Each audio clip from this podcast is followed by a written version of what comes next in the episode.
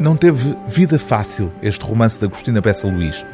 O facto de só agora O Susto, assim se chama a obra, ter uma segunda edição, mais de 6 décadas depois de ter sido publicada originalmente, em 1958, é a prova de que se trata, porventura, de um dos livros mais secretos da escritora.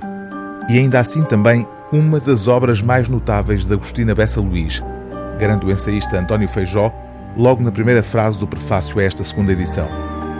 A controvérsia que terá contribuído para o esquecimento do livro é narrada em pormenor pelo prefaciador. A personagem principal de O Susto é um poeta de Amarante que tem como figura inspiradora Teixeira de Pascoais. O irmão do autor de A Arte de Ser Português não gostou do romance, vendo nele um ataque à memória da família, o que desencadeou uma polémica nas páginas do suplemento literário do Jornal de Notícias na época.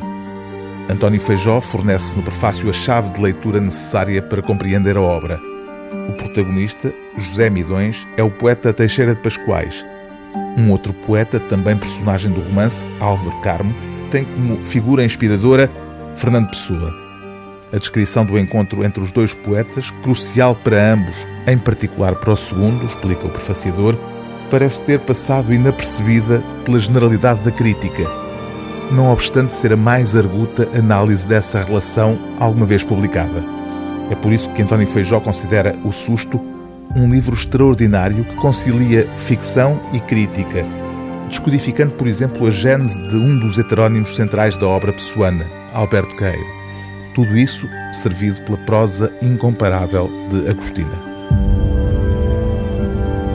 Os aristocratas são sóbrios, até de carnes. Os pobres são famintos, até de espírito.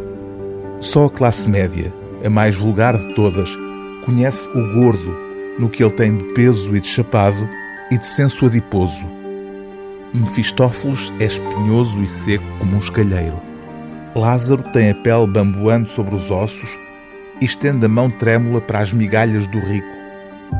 Mas olhem como o ventre dos senhores de Tiro se move pausadamente com as suas gargalhadas, como os seus cérebros estreitaram sobre o pescoço circular e o gordo polegar se inclina para a terra.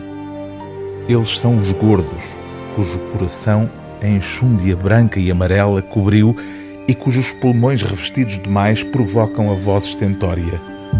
São os gordos que contam as suas moedas e rolam em cima delas, sem se ferirem.